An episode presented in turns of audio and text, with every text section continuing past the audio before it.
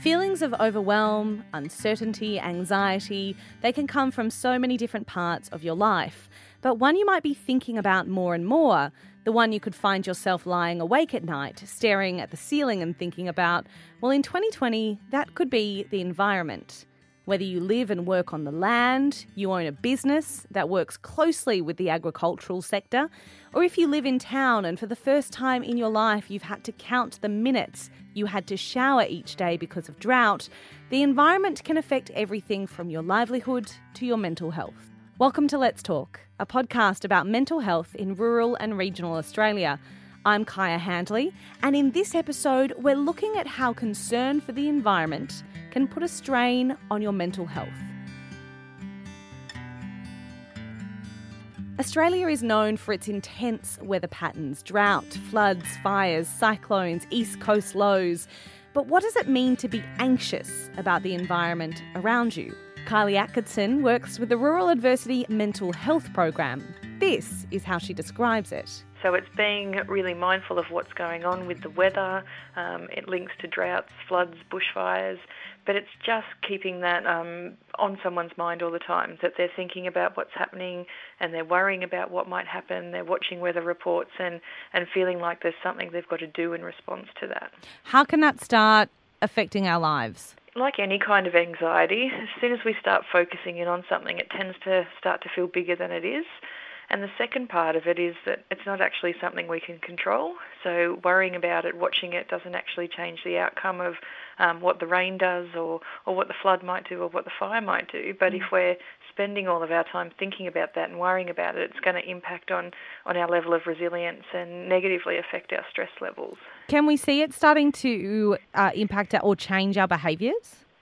Definitely. So, um, sleep is one of the big things with environmental anxiety, like any um, kind of anxiety, that if we're not sleeping, um, we're not going to feel um, as good during the day, not going to have energy. It's going to change our thoughts, it's going to change our um, levels of concentration and the thinking that we do, and unfortunately, the decisions that we make. So, if we're worrying about something we can't control, it's impacting on our physical health through our sleep.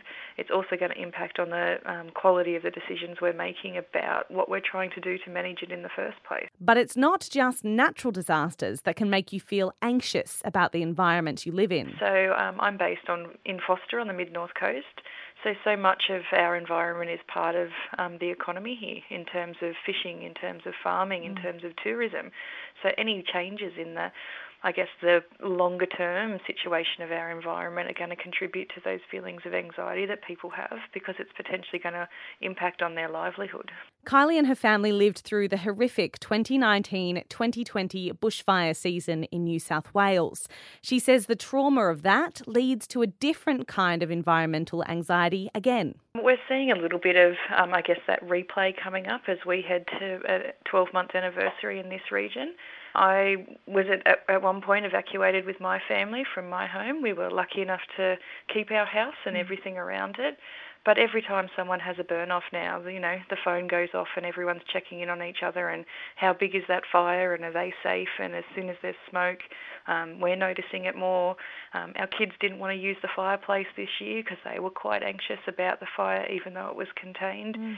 So even though we know we're okay, it still brings up all those things that we've experienced before and makes us start to monitor what's going on around us, which again cycles back into those thoughts of anxiety acknowledging those triggers, whether it's a hazard reduction burn, whether it's someone having a bonfire, whether it's just that it's a hot, windy day, by acknowledging them, how can we deal with them, make sure that we're okay?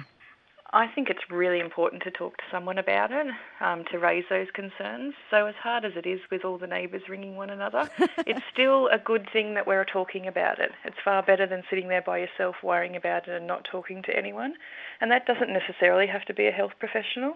My husband's the first person I go to with my worries, and it's just about voicing them and making them real and checking in with how other people are feeling, but also being really realistic about what you can do. So I can ring my neighbour and say, Are you okay? Is that just a burn that you're doing in the yard? I can do those things, mm. but it's sitting there worrying about what I may not be able to control that's going to make me feel far worse. How does environmental anxiety impact people on a daily basis? Where better to look than our farming community? People who hold their breath for the perfect conditions rain, but not too much and not at the wrong time, enough cool weather, but not thick frosts, heat, but not drought. It's such a fine balance, and the last few years, New South Wales farmers have been battling dry times. During this, Peter Gorman took on a drought support role. This is the environmental anxiety pressures he sees put on farmers. I mean, we've just been through a significant dry period, so the, the environmental pressures around actually having the water for crop or the water to, to sustain animals. So there's all welfare issues around a farmer has to deal with purely around environmental. It's something where they rely so significantly on for their business, but they need to balance that with the realities of what they can and can't control. It doesn't just happen in bad times, though. Environmental anxiety can pop up even in the middle of a good season. I've heard some stories in not too distant past, in the last couple of weeks, of people having issues where the crop has been too good and the crop's starting to fall over. So it's meaning people are putting animals in on crops to eat them out rather than being able to harvest them for seed or whatever you know, while while putting animals in on the crop is good because they they have something to eat, mm. the return on the, the return on that crop isn't necessarily going to match what they would hope for or plan for. So it's it's the fine balance between not having being able to do stuff and the, and, and too much, which is beyond what can be done for the for the animal or for the for the farmer. The wider public who don't live on the land would be surprised to hear that there's even that environmental anxiety in a, a good season. Do you think that is a little less understood by the wider community? Someone running down the highway just sees green stuff up to the fence. They don't necessarily know what it is or what the requirement is to get the best out of it or anything else like that. All they see is the green stuff and think, you beauty, everyone's doing it easy. But that can be far from the truth.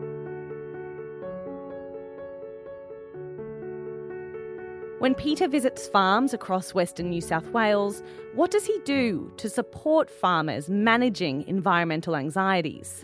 My job's to understand that this happens for them. My job's to go for a walk with them in their life. My job's to to help them gain their own confidence back. Quite a lot of the time, it's it's to allow them to express the doubts and hopefully, whether it's just being there for a conversation or helping them find more in-depth solutions, but just to allow them to express their doubts, allow them to not be alone in their decision-making process. Whatever happens, they are the experts in their life. It is not my decision or not my right to tell them what to do, but it's to be there and understand that the pressures they're under and help them come to their decisions and lead their life the way they want to. Is it sometimes just being that ear for them to out loud talk through what they were thinking anyway? Very much it is about being the ear, and quite often the question is so, what is your plan? How are you going to go it?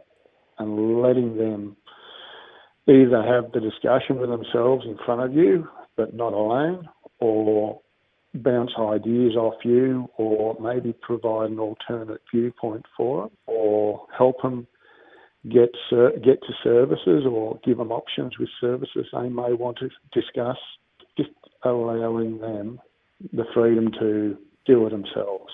When you talk to a farmer, or my belief is when you talk to a farmer, you are talking their business, but also their private life. Very, very few of them in any business, or very, very few people in any business want to tell everybody all about their business. Mm. But if you're talking to a farmer, you're talking his life, his future, his potential kids' future, maybe his parents' future, maybe his parents' past. But you're also talking about what is potentially a multi million dollar business. Maybe not in profit, but definitely could be in turnover. And these people have a right and an expectation of privacy, and they have every right to that. Mm. But they need an independent person quite often who they trust over time to tell everybody else what their life is. Preparation. It's a simple word, it goes a long way to creating some level of control over the environmental anxiety you might feel. But as Kylie Atkinson says, you can't prepare for everything. I've never seen so many people clearing gutters and hosing houses down as when the, um, I guess the threat was imminent. And we do respond very differently to, to flood and bushfire because there is an imminent threat. We do know it's coming. But things like drought, it's really hard to prepare for. And what we did find is most farmers were really well prepared, but it just went for so much mm. longer than anyone could have anticipated. And you know, it gets really difficult. So doing yes what you can to prepare, but also accepting that in Australia we we do have some really strange things happening with our weather, and just being mindful that no matter how prepared you are, something can happen, and it's about being supportive of people in the community who do experience issues with those weather um, disasters, as well as including drought in that, even though it's not acute. I'm wondering if we need to add COVID into environmental anxiety when it comes to like germs and surfaces and going to supermarkets and being out around people. Is this a, a new one in this space, do you think, Kylie? Um, I think it is, and yes, it might not be related to the weather, but it definitely interacts in, interrupts the way that we um, communicate with each other. Um, I was talking to someone about that this morning, where he said, "I always shake someone's hand when I meet them," and not only are you not doing that now, you have this awkward, "Yeah, I can't touch you," which makes people feel uncomfortable at the starting point of a conversation, which would have normally been a warm welcome. So people are walking around concerned about germs, concerned about getting sick, concerned about interacting with other people, and it does leave us with that heightened sense of anxiety of that again, like with the news and the weather mm. report, mm. we're watching the news, we're watching the numbers of cases, we're watching this, which all adds up to the anxiety that we're feeling. Peter Gorman says it's important to look at the support networks you have outside the farm to help keep you mentally well. No farm, no paddock, no property ever looks the same when you're outside the gate one of the biggest things they need to do is get off and get off the property and look outside back into their business. And getting outside that front gate, not getting bogged down into that one property, it always looks different from outside. You can't live your business every hour of every day. You need to be able to walk away. You need to be able to look at it from outside to create perspective for yourself. Quite often, the best way to do that is to have a physical break outside the property, mm. and that might be cycling, or that might be going down to the going to the dam and camping in the caravan or in the in the tent for 24 hours. But you have to allow time outside your property to look at it from a distance. When there is so much in this space, in this environmental space that you can't control, what can you control to make sure that you stay mentally well in your mind, Peter? Everybody needs to stay connected to family and friends, and everybody needs to get reasonable sleep and eat right. I've got a transport background, and I know what it's like to work all night and try and make sensible decisions on four hours sleep. And it's not the best thing you can do for yourself. You need to get decent sleep. You need to eat right. Nobody's ever lived well on four hours sleep a night and then eaten poorly. Mm to make good decisions. It's, it's a recipe for bad decisions, it's a recipe for poor lifestyle. Kylie Atkinson has some tips for managing anxiety that might be brought on by environmental factors. It's just really important, as I said, to look after yourself and talk to people about that, whether it's a friend or a family member or moving on to a health professional. We always say that a GP is a really good place to start because they're generally accessible in the community and they're going to be able to help you, um, I guess, figure out what's going on in terms of your mental health, but potentially any other health issues as well. And they're also the link to other supports in the community. Unfortunately, with COVID, so much has gone online now, and there's really great options online to get support. And that can range from having like a, a Skype or FaceTime style conversation with someone to being able to text message someone and get some support that way. So it's not just going online and reading information about anxiety, you can actually engage with professionals that way.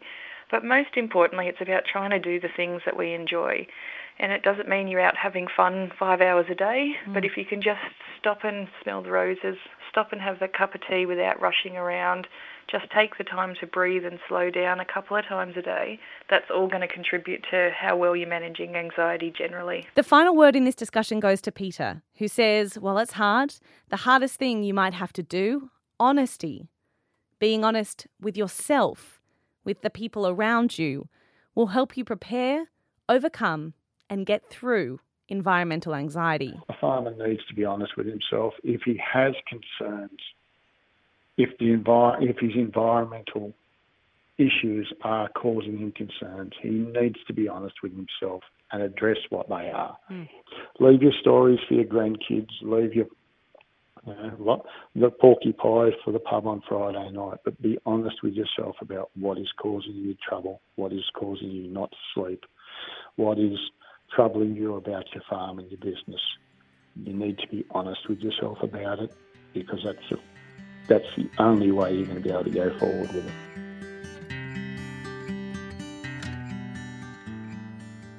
You've been listening to Let's Talk, a podcast about mental health in rural and regional Australia. If you or someone you know needs help, there are so many places you can turn. If you need someone to talk to, you can call the New South Wales Mental Health Line on 1800 011 511 for some advice, or Lifeline on 13 11 14. You can also access a bunch of really useful information on the Centre for Rural and Remote Mental Health's website www.crrmh.com.au. You want to know more about mental health in regional Australia? Click subscribe. Let's Talk is in all the popular podcast places, so find us, share us, and help us spread the message of good mental health.